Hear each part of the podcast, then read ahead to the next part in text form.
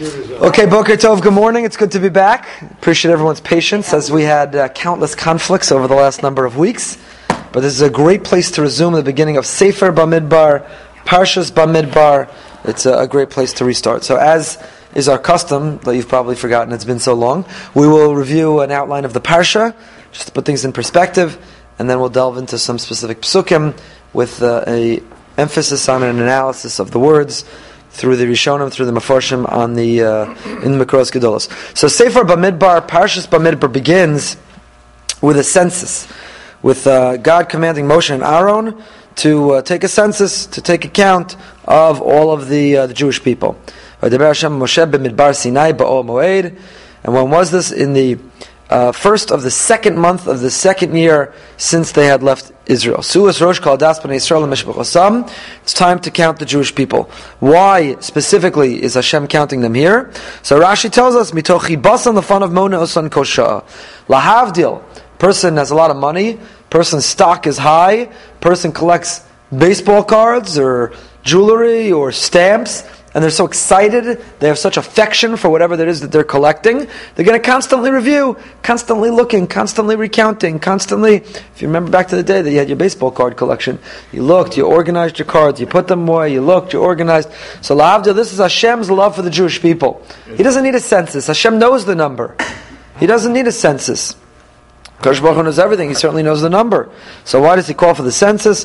Mitochi basan, says Rashi, it is an expression of his of his affection. The Ramban gives different reasons. The Ramban, uh, I think, most uh, poignantly says, purpose of the census was to be able to identify who would be in the army. Remember, we're expecting here to go right into Eretz Yisrael. This is still part of the transition. Yes, the Chet HaEgel has occurred, where before yet Parsha Shlach, the Chet HaMaraglim has not yet occurred, and so the expectation here was to go directly into Israel and to conquer Israel.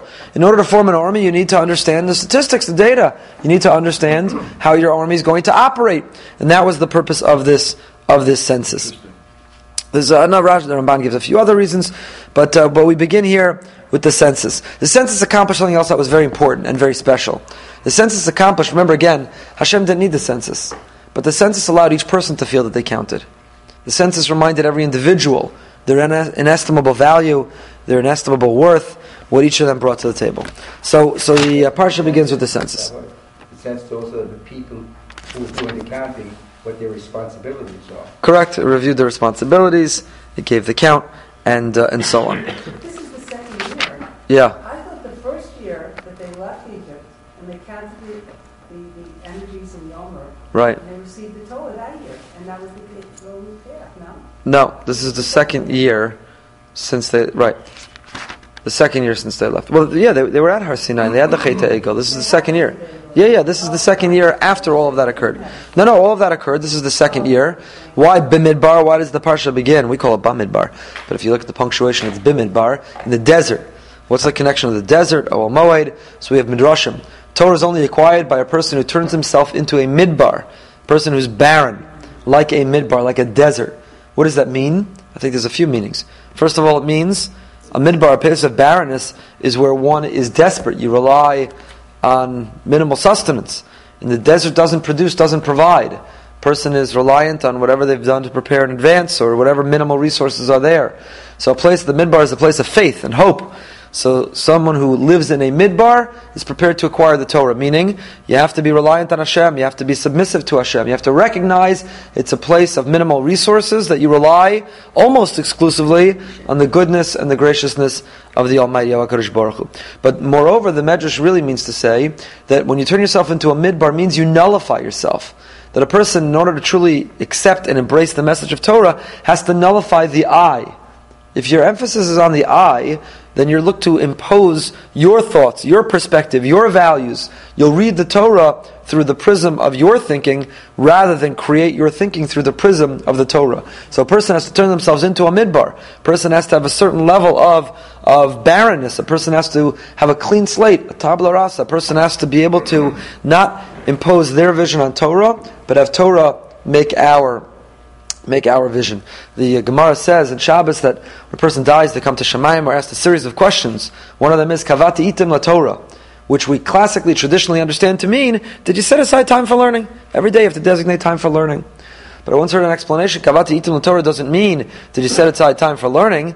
Alternatively, it could mean Kavata Itim L'Torah, or Kavata Torah L'Itim. Itim can mean the times. An ace is a time, a time period. So when you read the newspaper, when you went on the internet, when you interpreted current events, when you looked at the world and its fads and styles and its uh, and the times, did you interpret what was happening in the world through Torah? Or do you interpret Torah through what's happening in the world?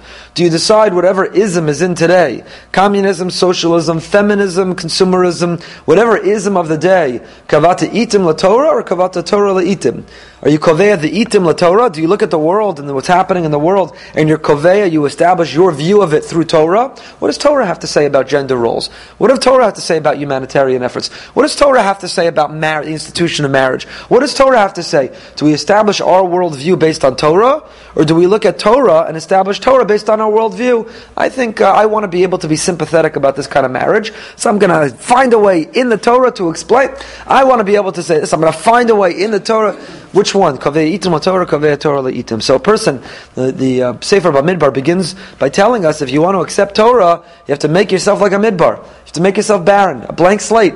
You have to let Torah make its impression on you, rather than seeking to make your impression or project your worldview onto Torah. So the parsha begins with the census. It goes through each of the tribes, the Nisim, and so on. Which tribe is excluded from this census? Levi. The tribe of Levi. They are not included. If you look on page seven thirty, Achas Mateh Levi lo sifkod v'soshem lo sisab soch b'nei Israel. Do not count the tribe of Levi among the Jewish people. Do not include them in the census. Why not? Why is Levi not included? They're busy with the... So first of all, they have another designation. We'll get to that. They have a separate designation right. because they have a separate mission. They have a higher mission. Those are the psukim we're going to study momentarily. But if you look at Rashi here, we're on Perek Aleph Pasuk Memtes. Matel Levi lo sifkod kedayu ligeon shel melech lios nimna levado. First interpretation is what you just said. This is the king's inner guard. This is the king's personal army, police. So they're not counted among the regular army. They have their in, independent special count. Davar achar, but in, in, a separate reason Rashi says,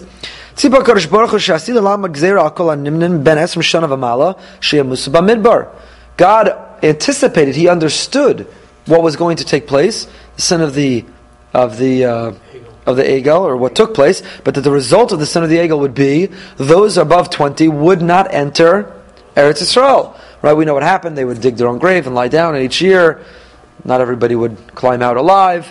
And it was a Tu B'Av that they re- those that they everybody woke up the next morning alive, and they realized that the the plague had ended. Nobody else was going to die. They would all make it into Israel. So you see, though, the generation were twenty and older who had participated in the Egel would not make it into Eretz Yisrael. So Amar Al Yehu Eila B'Chlal. I don't want Levi to be included. Levi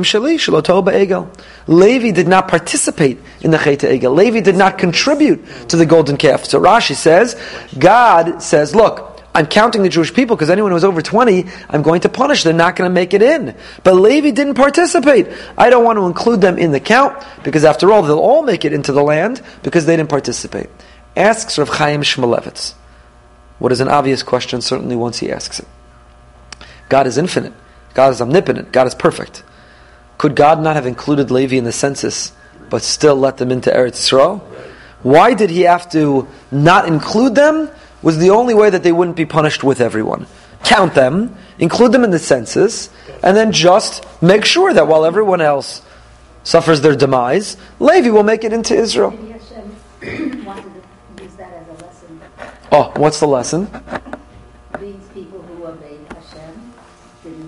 Okay, so by segregating, by designating them, there's a lesson. Obey Hashem, there's a reward, and that lesson is much more pronounced by counting them separately. Good, excellent answer. Chaim Shmulevitz gives a different answer. He says, you learn from here a very important value. We see it elsewhere in the parsha, we'll get to it in a moment as well. But you know what the value is? Be careful who you hang out with. Because your own, there's a Jewish concept of guilty by association. There's a Jewish concept of, if you are counted among a certain social group, if you hang out with and identify with a certain segment of society, then even if you are not individually guilty of a certain transgression, you will be counted among them. Right? We, we all remember this in school.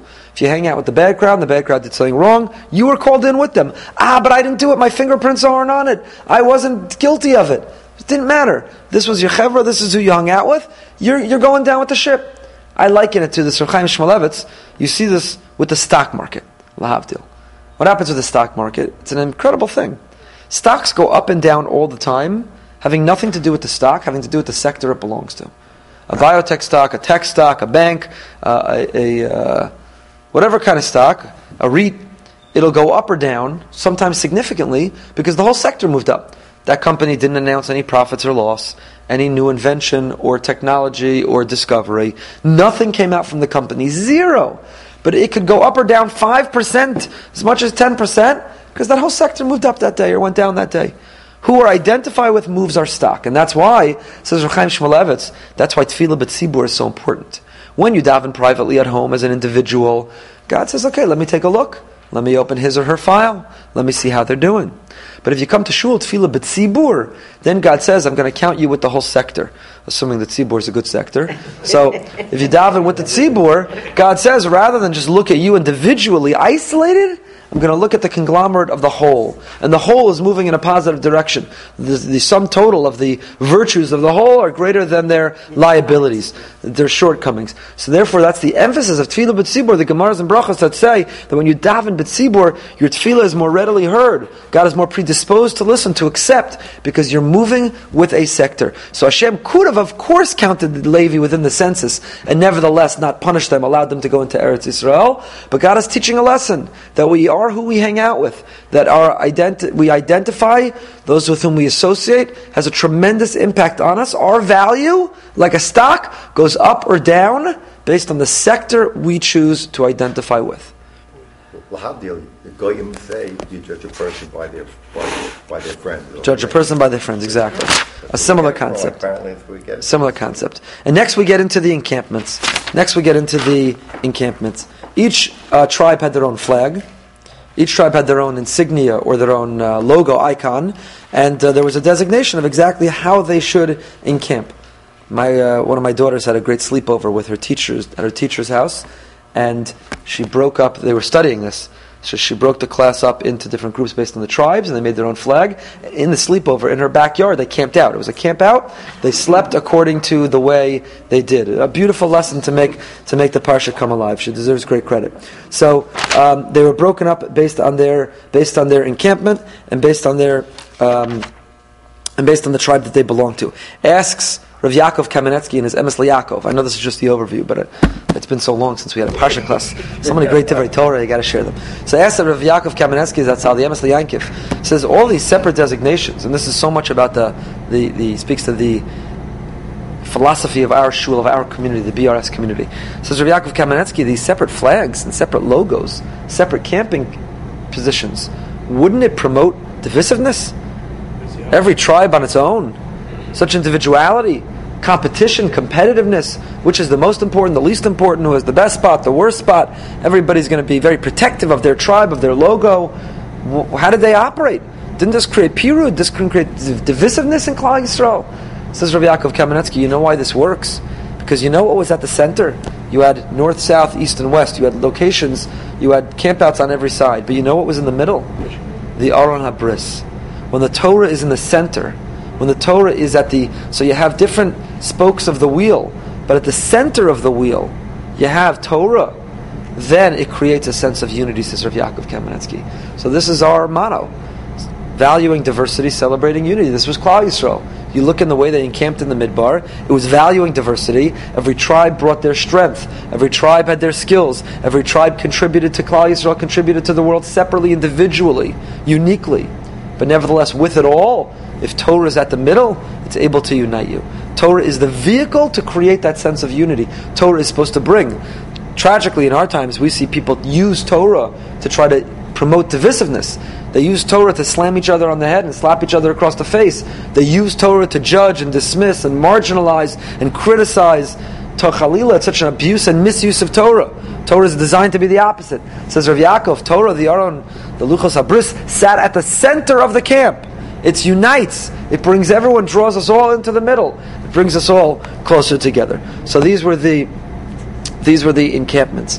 Part of the encampments, part of the uh, designation of the encampments was interesting, were the relationships that resulted from the camping assignments.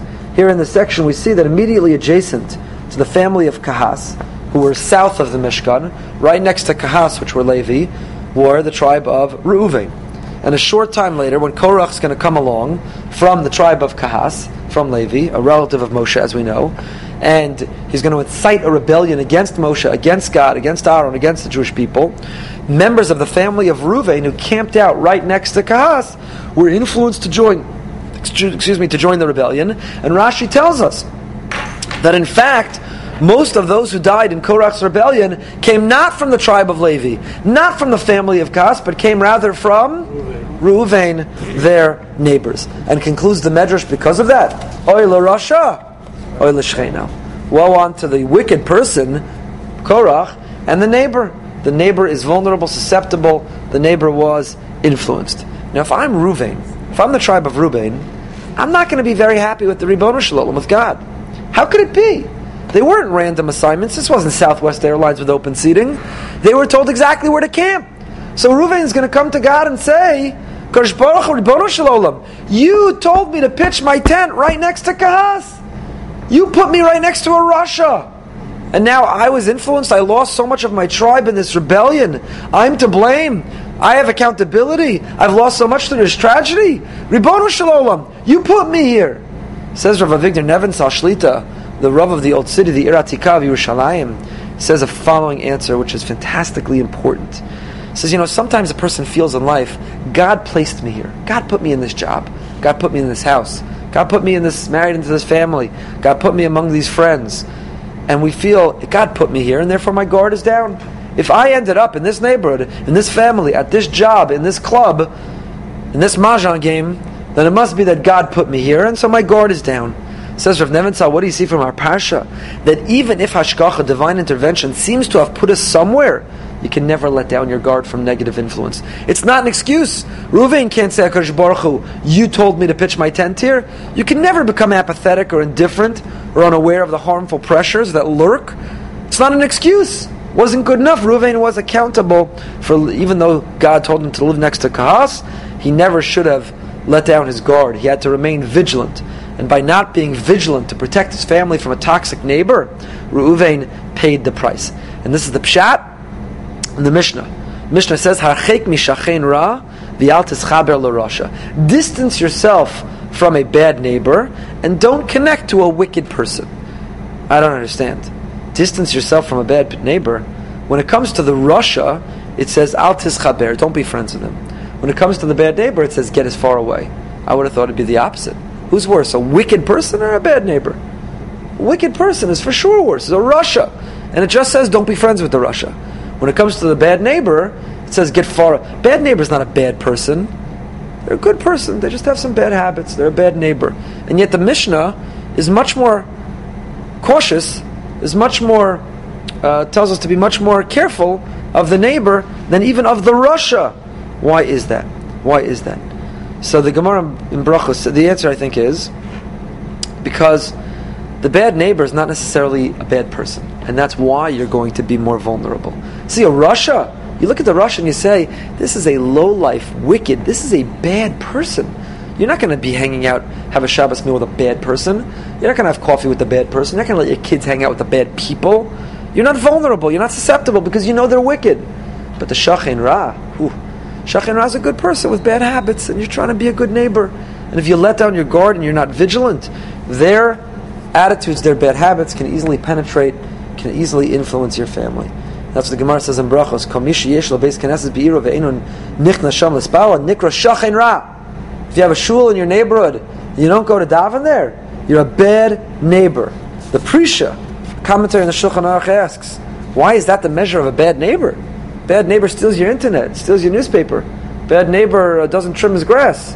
Bad neighbor uh, plays loud music at night. Bad neighbor is someone who doesn't come to shul. Why is that a bad neighbor? So the Prisha says, because the Gemara says elsewhere, if ten people get together to daven, the Shechina Shruya B'neihem, the Shechina rests among them. A good Shachin, a good neighbor, draws the Shechina. A bad neighbor, a Shachin Ra, ignores, dismisses, even pushes away the Shechina. So one can be a bad neighbor even by doing nothing. Yes? Why was Reuben affected more than Shimon and Gad, who were all together? Good question, I don't know. I don't know. So this is one of the lessons of our parsha. You see it whether it's in the census with Levi, who's excluded, because you don't want to be associated with the people who made a mistake, or you see a little bit later with Reuven, who are vulnerable because they're next to they're next to Korach, and they lose even more people than than the than the family of Kahas. Because even when God, even when we have that sense, that hashgacha, the divine uh, intervention, placed us somewhere, we can never let go our, down our guard. We have to remain vigilant. Okay, the class is almost over, and we're still with the uh, introduction, with the overview. Okay, then we go on now. Once we've done the census, and we counted uh, the people, now the progeny of Moshe and Aaron are counted. These are the psukim that I want to look at a little bit closely. We talked about the designation, the role, the value of the tribe of Levi, and Levi now is counted. Different families within Levi. We have the, the uh, firstborn are redeemed, the obligation of the uh, redemption of the firstborn, and uh, then the um, Kohanim are, I'm sorry, the Kahas, the family of Kahas are organized, and the special precaution to the family of Kahas from the Levium is what ends the Parsha. Okay, so what I want to look at, let's go back. What we're going to study together more in depth are It's Perek Gimel Pasuk Aleph, beginning Perek Gimel Pasuk Aleph. Says the Torah, V'yelo told us Aaron and Moshe b'yom diber Hashem as Moshe b'Har Sinai. These are the offspring, these are the progeny of Aaron and Moshe, on the day Hashem spoke to Moshe b'Har Sinai. V'yelo shmos b'nei Aaron, and now so we begin with the names of Aaron's sons, HaBachor, Nadav, V'aviyu, Elazar, v'Isamar. The oldest is Nadav. After him comes Aviyu, and then two more, Elazar and Isamar. Eilishmos b'nei Aaron HaKohanim HaMeshuchim, Asher milei Adam l'chahein. These are the names of the children of Aaron who were anointed, whose hands were uh, filled in order to serve. And we know the tragedy on the day of the inauguration, which should have been Aaron's happiest day of his life. Tragically, he loses two sons and cut down in their youth, Nadav and Avihu. Why? They brought a fire, foreign fire before God. But remember, we discussed this. What exactly was their sin? Is the great machlokas? Were they drunk? Did they not have children? Did they bring a foreign korban they weren't asked to bring? Ketoras. A lot of different opinions. This is one of the hints. They're cut down. The Torah says they didn't have children. Now it tells us that for the purpose of the census or the description of the lineage, but it also perhaps is a hint to why they were killed. Because banim lo hayu lahem. And there's a medrash that tells us, you know why they didn't have banim? You know why they didn't have children? Because they looked at Moshe's children. They said, this is what happens when leaders have children. We're not going to have children. Look what happens to the children of rabbinic leaders. They get neglected. And they're ignored, and there's no time for them. And very often you see what results.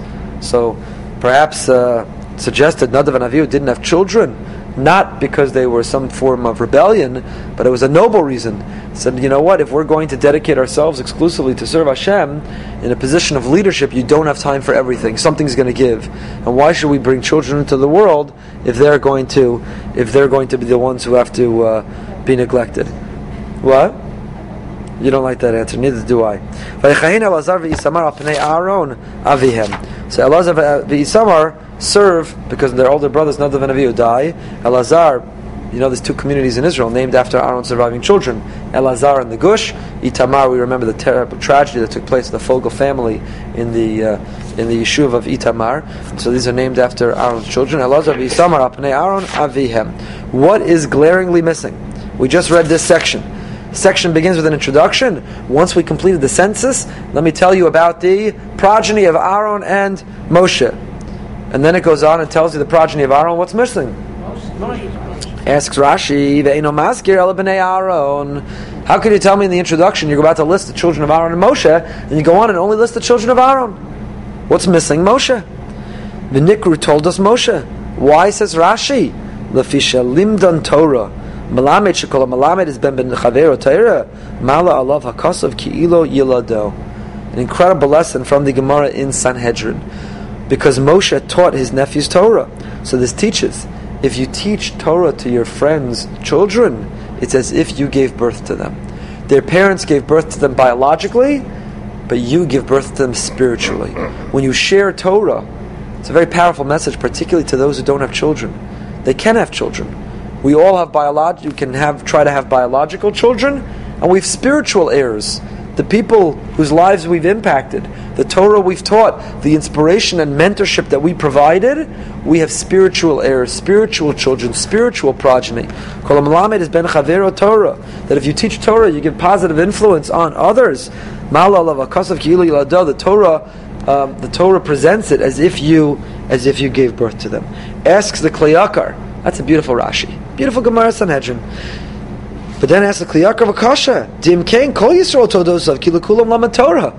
So says the Klei Yakar, that's a nice sentiment, but that means that Moshe is as if the father of every single human being and of every member of Klal Yisrael. So in the census, why don't we identify every child with Moshe? Why only the children of Aaron?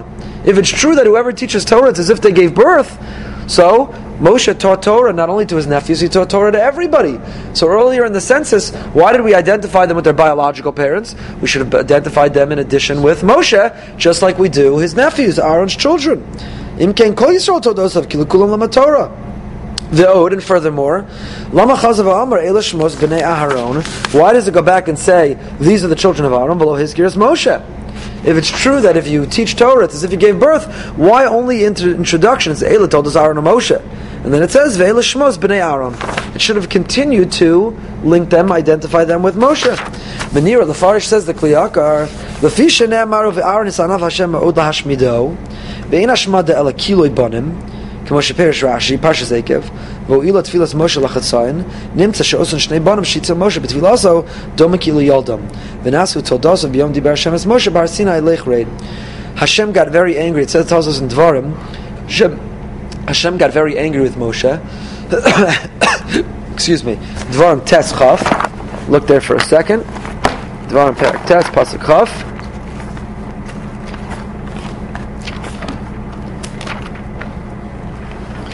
Perak Tes Pasuk Chaf. Uva'aron hisanaf Hashem ma'od lahashmido. What's the context? He says, V'espalo gam ba'ad Aaron be'isahi. So I davened. What's the context? What's he talking about? Cheta Egel. Right? And he says, God got angry at Moshe, at Aaron, my brother. And I daven from the bottom of my heart for him and for his children to survive. So says the Klei Yakar, you know why it refers to or identifies the children of Aaron with Moshe? Not because he taught them Torah. If that were the case, it would need to identify everybody with Moshe. It's because Moshe davened for his nephews and they only survived. God only allowed them live because Moshe had davened for them. So you see a different lesson. Whoever davens for the well-being of somebody is as if they gave them life.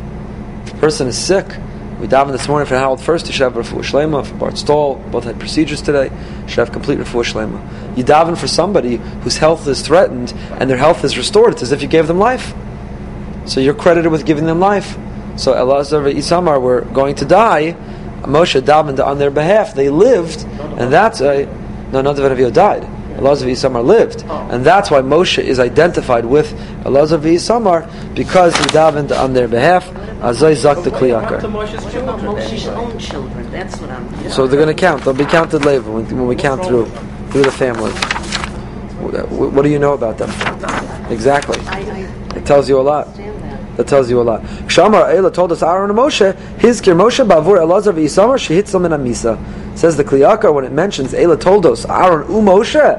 Why is Moshe given credit? Because they only lived because he davened for them. When you daven for somebody and you restore their life, you preserve their life, it's as if you gave birth to them. And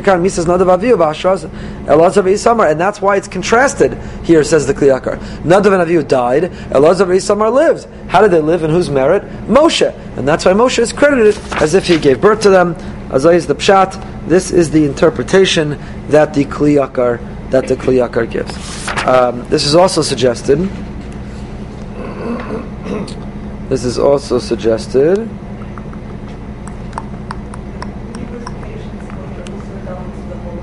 That's true. You could ask the same question of the Klei Yakar.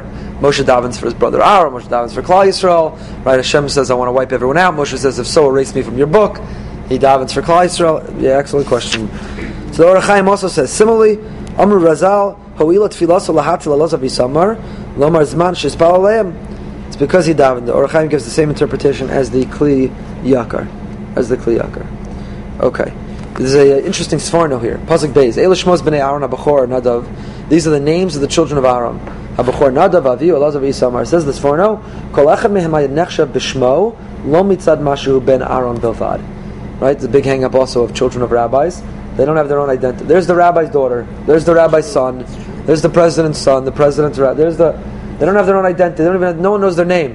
What's their name? Rabbi's child. That's their name. That's their name. That's you know. The, one of my daughters doesn't like to come to shul to sit next to her mother to daven. I give her a hard time about it. And finally, she said, and it made a lot of sense. She said, everyone, everyone else gets to come to shul. They just daven. I come to shul, and I feel like everybody's looking at me. What is she wearing? How does she daven? The rabbi's daughter. Whether it's true or not that everybody's looking at it that way. Whether it's true or not, that's how she sees it. So there's this hang up. There's this constant, constant insecurity. So it says the Sforno. That's why the Torah goes out of its way and says Eila Shemos b'nei Aaron. Why does it use the word Shemos? Just say Eila b'nei Aaron. Eila Shemos. Why does it say these are the names? Says the Svarno to tell us they made names for themselves. They weren't just the children of Aaron, but they had a name. Echad mehem, he says, Kol echad mehem haya nechshav b'shmo. Each was known by their name. They're not just, oh, you're Aaron's son. Oh, you're Moshe's nephew. Ooh wah, Protexia. Ooh wah, Yichus. No, they made a name for themselves, and they were called by their name. Eila Shemos b'nei Aaron. They each had a name for themselves. A very important and powerful. And powerful Sephorna. Okay, there's even more to say here, but let's keep going. Let us keep going. Pasuk Hey. By the Hashem Moshe Lemor, God spoke to Moshe saying, "Hakrevus matei Levi ve'amarata osolaf ne'aron haKohen v'shirsu oso."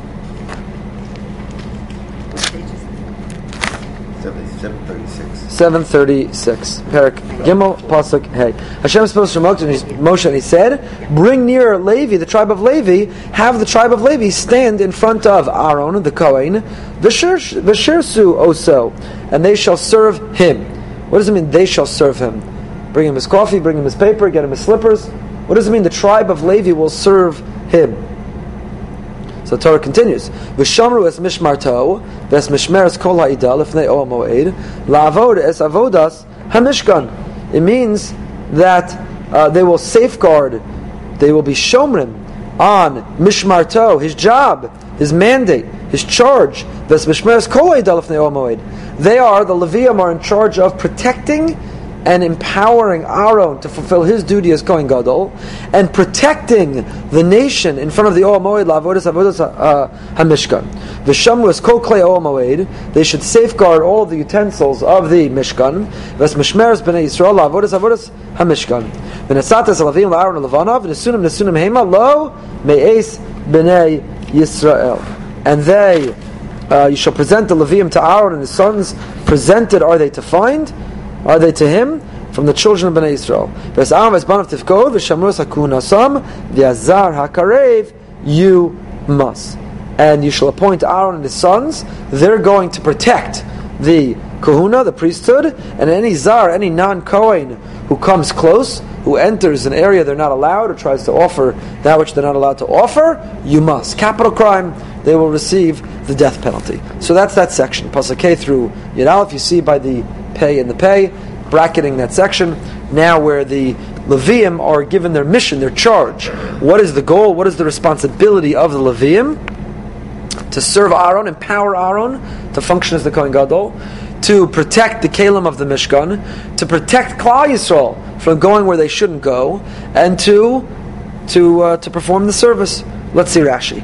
V'sharsu oso, v'shirsu oso. Pasuk said, Pasuk Hey, that bring them close to the staff of Aaron, they are to serve him. Says Rashi, Umahu Asherus, what is this service they provide? You know, like Sheirut Leumi. Sheirut Leumi means national service. The Levium do a Sheirut Leumi. Sheirut Levium, this is the Levi, the Levium service. V'shamrus mishmarto, v'shashmiras hamikdash alav shel yikariv zar. So one of their services,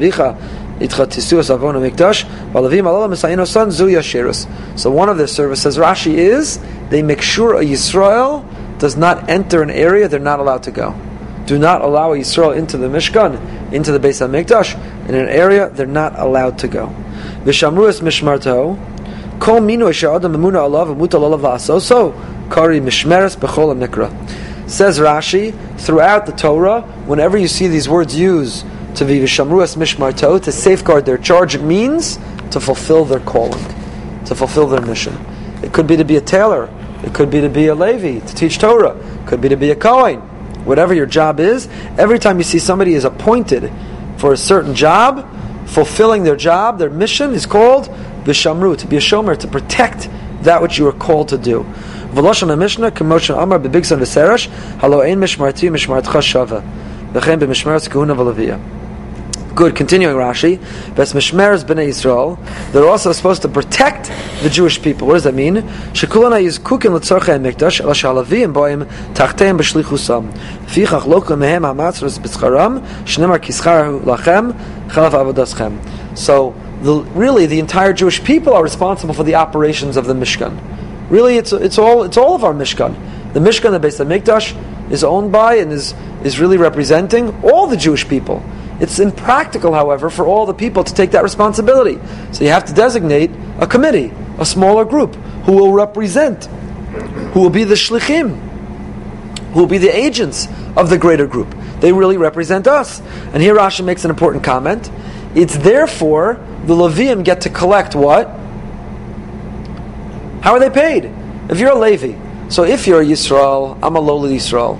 If you're a lowly Yisrael in Israel, you're a lawyer, you're a doctor, you're a street cleaner, you're a judge, you're a policeman, you play for Maccabi Tel Aviv and win the EuroLeague. Whatever you do, you do your job. If you get paid, you make a salary. If you're a Levi, what do you do? Where does your compensation come from? How do you put food on the table? It comes from the Meiser, says Rashi. L'fichach lokem mehem ha-meisros b'scharan. Every other tribe say, well, the Levi is really representing me. The Levi is teaching me. Who's going to support the Levi? We. This is the origin of the community kollel model. If there are rabbis who are teaching, who are representing, who are leading, they are paid by the community. Meiser, it's today's daf. Those learning the daf yomi, Rosh Hashanah daf yud beis. We have this conversation, this concept. The Gemara wants to know, how do you know that Meiser Rishon is paid every year? Meiser Sheni and Meiser Ani alternate, depends on the year. Year three and six is Meiser Ani. Year two... Um, Four, five, and seven is Meiser Sheni.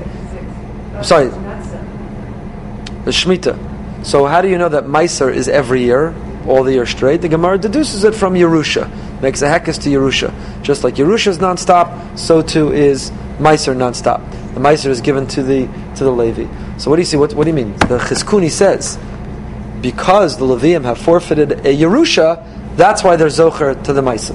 The Gemara links. The same way Yerusha inheritance happens continuously, so too the Meiser is paid continuously. It's Gemara's daf today, daf yomi, Rosh Hashanah Yud Beis. So what's the link? The Chizkuni says, everyone, when it comes to divide the land, tells us in Yoshua, they conquered the land. It took how many years? Seven years. Seven years to conquer the land. Then seven more years to divide the land. And it was only after those fourteen years that they began process of Shemitah. The first Shemitah only happened in the twenty-first year after they came into Israel, not the seventh year. Seven years to conquer, seven years to divide, and then the Shemitah cycle began. So we divided the land. Each tribe has their designation of where the area was based on lottery, review say for Yeshua. Which tribe did not get land, a portion? Levi. Instead they were given what? Cities. They're given cities within each portion. And who pays for them within the cities? Where do they draw their salary? They draw it from the Meiser. So Rashi says here, Loka mehem ha-meisros b'scharon. So Mishmeres B'nei Yisrael. You have to understand that when, when there's a community kollel, when there's a group of Torah scholars, when there are those who do the religious service for the people, they are doing Mishmeres B'nei Yisrael. They are doing it on behalf of the people. And when the people pay their salary, they shouldn't think they're doing him some grace of favor. The people shouldn't think I'm giving such big tzedakah, whether it's to the yeshiva, the community kollel, the machanachim, the rebbeim, the rabbis, the kollel members. You're not giving tzedakah, you're not doing a big favor. Those people are doing Mishmeres B'nei Yisrael. They're doing you a favor. You don't think they can make more money? They're not smart enough to go be the C E O of a big company. They weren't smart enough to be a high-flying lawyer or a fancy doctor. They could be making a lot more money. But they're doing Mishmeres B'nei Yisrael. They're serving the people. They are fulfilling your an agency on your behalf. And when you pay... when you pay, you're simply compensating an agent who's doing something on your behalf. The Rambam writes, it's based on this that we have the whole, talk about this community kollel model. This is, he says, the Rambam says, anybody who wants to volunteer to be part of the tribe of Levi can. Anyone who wants to sit and learn Torah and be, be volunteer to be the tribe of Levi should be supported by the by the community. Um, so not only genealogically, not only if you descend from Levi do you qualify. Le- if you descend from Levi, you automatically qualify and you automatically have an obligation, responsibility. But even if you're not from Levi and you want to volunteer to be part of that sacred mission, then you can, and you and you can rely on the community to pay for you. So there's a big discussion. I gave a shir on this a couple of years ago. The whole question of the giyus, of the of the drafting of yeshiva students into the army. So many yeshiva students try to point to this Rambam. I am a voluntary member of the tribe of Levi. I don't have to serve in the army. You have to pay my kolo stipend. Government should be paying. And there's a big discussion. So Rav Aaron Lichtenstein, he should uh, he should have good health, is a fantastic article, very important to read. You can Google it, read it online. It was printed many years ago in Tradition, reprinted in his books. Um, Leaves of Faith, I think is what it's called. Is that what it's called? Um, an article that's called The Ideology of Hesder. The Ideology of Hesder. First Hesder Yeshiva was Keren B'Yavne, the yeshiva I attended. Rav Chaim Yaakov Goldvicht, Zatzal, was the uh, Talmud of the Chazon Ish, created the Hesder Yeshiva, where instead of going to serve three years in the army straight, you break up your army service interspersed. It's a five-year service interspersed with learning in yeshiva, uh, full-time during the periods you're not in the army. It's very, uh, very, and the Hesder boys have, have elevated to officers, and Hesder units are among the most successful and admired in the army in the army today. So Lichtenstein has an article called The Ideology of Hesder, and he responds to this question of of uh, what do you mean if you're sitting and learning the tribe of Levi, you should be exempt from the army altogether? And he says there, it takes a certain level of confidence to say, I qualify to be part of the tribe of Levi. My learning is so consistent and with such hasmada. I waste no time. My quality, I'm a member of the Yechidei Skula. My learning is at such a level that I'm among the elite, that I qualify.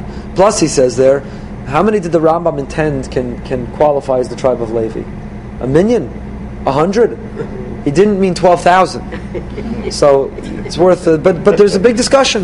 It's a big discussion. It all stems around this pasuk. It's Mishmeres B'nai Yisrael. Those who are contributing. Learning is also contributing to Mishmeres B'nai Yisrael. The learning also provides divine protection for the Jewish people, as or even more important. But the question is, it's not either or. Traditionally, it was always those who learned Torah. If you look through Tanakh, those who knew the most Torah, the greatest Talmidei Chachamim, beginning with Yehoshua, were the generals of the army. They were the first to go to war, not the last. They didn't rely on an exemption. They were the first to say, in the merit of my learning, I want to be the first. So this is obviously a very big discussion taking place right now. Not uh, not for now. Okay. The uh, Ches, the Ibn Ezra, also says, Mishmeres B'nai Yisrael, you know how Levi served the Jewish people, says the Ibn Ezra, Sheyishmeru Shelayiga Yisraeli El HaMishkan. They were the security. They protected the Mishkan. They were security guards. If Yisrael came too close, they wouldn't let him touch the Mishkan. You're not allowed. Too close. They were the security. They were the security guards. Okay, let's continue. Pasuk Yud Aleph, next section. Vayidaber Hashem Moshe leimor, God now speaks to Moshe, and he continues. Va'ani hinei lakachti es halavim mitoch bnei Yisrael tachas kol bechor peterecha mibnei Yisrael v'hayu li leviim. I have taken the leviim from among the Jewish people. Tachas means in lieu of, instead of the firstborn. Peterechem, who left their mother's womb, v'ayu li halavim, and they will be for me, and they will be for me leviim. So, who supplant, who replace the elite um, that were supposed to be the bechor? Leviim. Once we're talking about the leviim, and we're talking about their special designation, it invokes, it reminds us that who we're supposed to. Who are the ones who were supposed to have that designation? Who were the ones who were supposed to be in that position? It was none other than the Bechor, the firstborn. Kiliko Bechor biyom hakosi ko Bechor b'Eretz Mitzrayim, hikdashti li ko Bechor b'Yisrael mi'adam ad behema. The Bechor, the firstborn, belongs to me. When I struck the firstborn of Egypt, I also sanctified, sanctified the firstborn of Israel. From the person to the animal. Li yihiyu ani Hashem. They are for me, I am Hashem. Hashem here says there's a special designation of the Bechor, the firstborn. Not only the firstborn animal, we have the halacha of, of Bechor Behema. Firstborn animal has to be given to the Kohen and is uh, sacrificed, eaten in Yerushalayim, the Beis HaMikdash. What do we do today?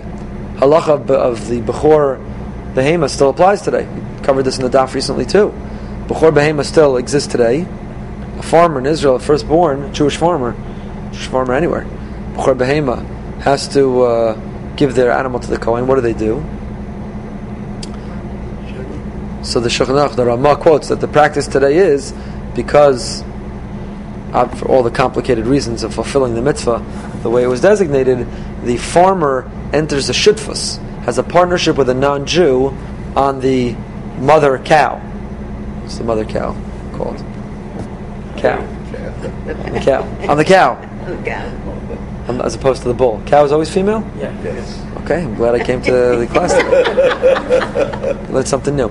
So the uh, the makes a shutfus, makes a uh, partnership with a non-Jew and the cow, so that whatever is produced from that cow won't have the halachic status of a bechor, uh, obligation of a bechor. Because if a non-Jew owns even a part of the animal, one is not obligated in Bechor. So, the Torah here says, Adam, uh, Behema.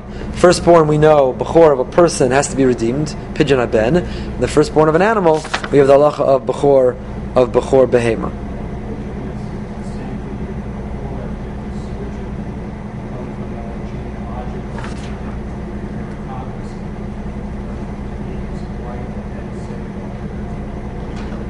Well, first of all, they're both they're both really genealogical. The Levi's also it's not it's not because of its merits. He, he, Levi as a as a whole received this position because of their merit, having not participated.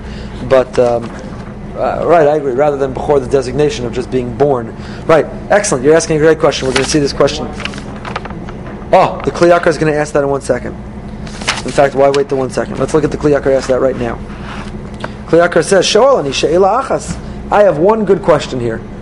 V'zeh toara im nasan Hashem l'Leviim b'minoy zeh ma'ala v'tzrara kivdilos ami'adas Yisrael lama l'sharis l'fanav ma'usha amar kiliko b'chor b'yam hakosi.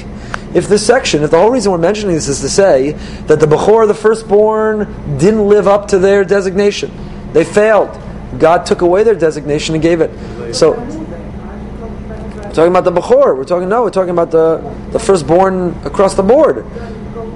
Yes, yeah, so the whole firstborns failed God, and therefore, though they were supposed to act as the priests, the firstborn, God took away the designation and gave it to, yeah, all firstborn, and gave it to and gave it to Levi. Ask the Kli Yakar, ask Jonathan Charm, why would God? God took away the designation and gave it to Levi, and in the same breath God says, and that's why Bechor is so special to me, and they're so sacred, and you have Pidyon HaBen, Li Yehiyu. Right? Hashem says it twice. Li Kol Bechor, Li Yehiyu. They're mine, they're mine, they're mine. They're... If they're so special, would you take away their merit? And if you took away their merit, they're obviously not so special to you. So what's going on here? Asked the Kli Yakar. Makes no sense. Moreover, the pasuk implies, when did the Bechor get this designation? When is it that they were designated to t- play the role of priests? When God struck the Bechor of Mitzrayim. Says the Kli Yakar, it's not true. Much earlier, long before that, God said the Bechor is going to be the priest. It wasn't. He didn't first think of it when he also smote the firstborn of Egypt. And we don't find in Egypt, go back to Sefer Shmos, and you're not going to find in Egypt that the tenth plague, God smites the firstborn, and he says, in the same sweeping move, I'm going to kill the firstborn of Egypt, and at the same time elevate the firstborn of Israel. We don't see any correlation between the two. So why now is the Torah creating a correlation? Adrabah, hitel alayim ol hapidyon, v'chayvam litein chamisha slam bavur sheitzilam imakas b'choros. It's the opposite. We don't see the Bechor having some holiness, some sanctity, some higher designation. We see them actually having a burden. What's the burden? You got to redeem them. You got to find money, and you got to find a Kohen, and you got to redeem the firstborn. That's a merit. That's a position of distinction. That's prestigious. Vimkein, ma'in kiddush ha-Bechoros l'kiddush ha-Levim. Levim nasan ma'alo srara. How could the Torah compare the uh, reward to the Leviim? They, Taka, received a tremendous position of prominence. You're comparing the Bechor. What did they get? An obligation of Pidyon HaBen? Finding five slum, finding money, having to redeem the, that you're comparing the two? Al-Bechor is hitil ola Pidyon. V'im nemar shitil al-Leviim avodos, avdos, b'mashiyam del fnei Aaron shar suoso. And if you'll say, the Leviim too had a burden. They didn't have an easy ride, they had to work. Uksiv nesunim nesunim heimali, lo. Well, if he's a shapir kamer kiliko b'chor, shabosos man hayadin nosin lahat lavdos lahem. B'komakom kashal amayat Hashem avdazel levim. Chibishvish l'nislu be'egel yat alayim avodos zeh. He says, if you see what the Levim had to do as a chore, as a burden, and you're saying that's the reward to the Bechor, is that they were relieved of the burden that they were going to have to serve. That's not a burden. The whole Torah is saying that you rewarded the Levium for not participating in the Chet HaEgel. So clearly that's a reward. So again, how could you compare the Bechor, who get Pidyon HaBen, which is a burden, with the Levium, says the Kli Yakar, who got prominence and prestige? Amnam levavi lochein yidmeh. My heart says it's not comparison. Even the Levium received prominence and not service, and not work.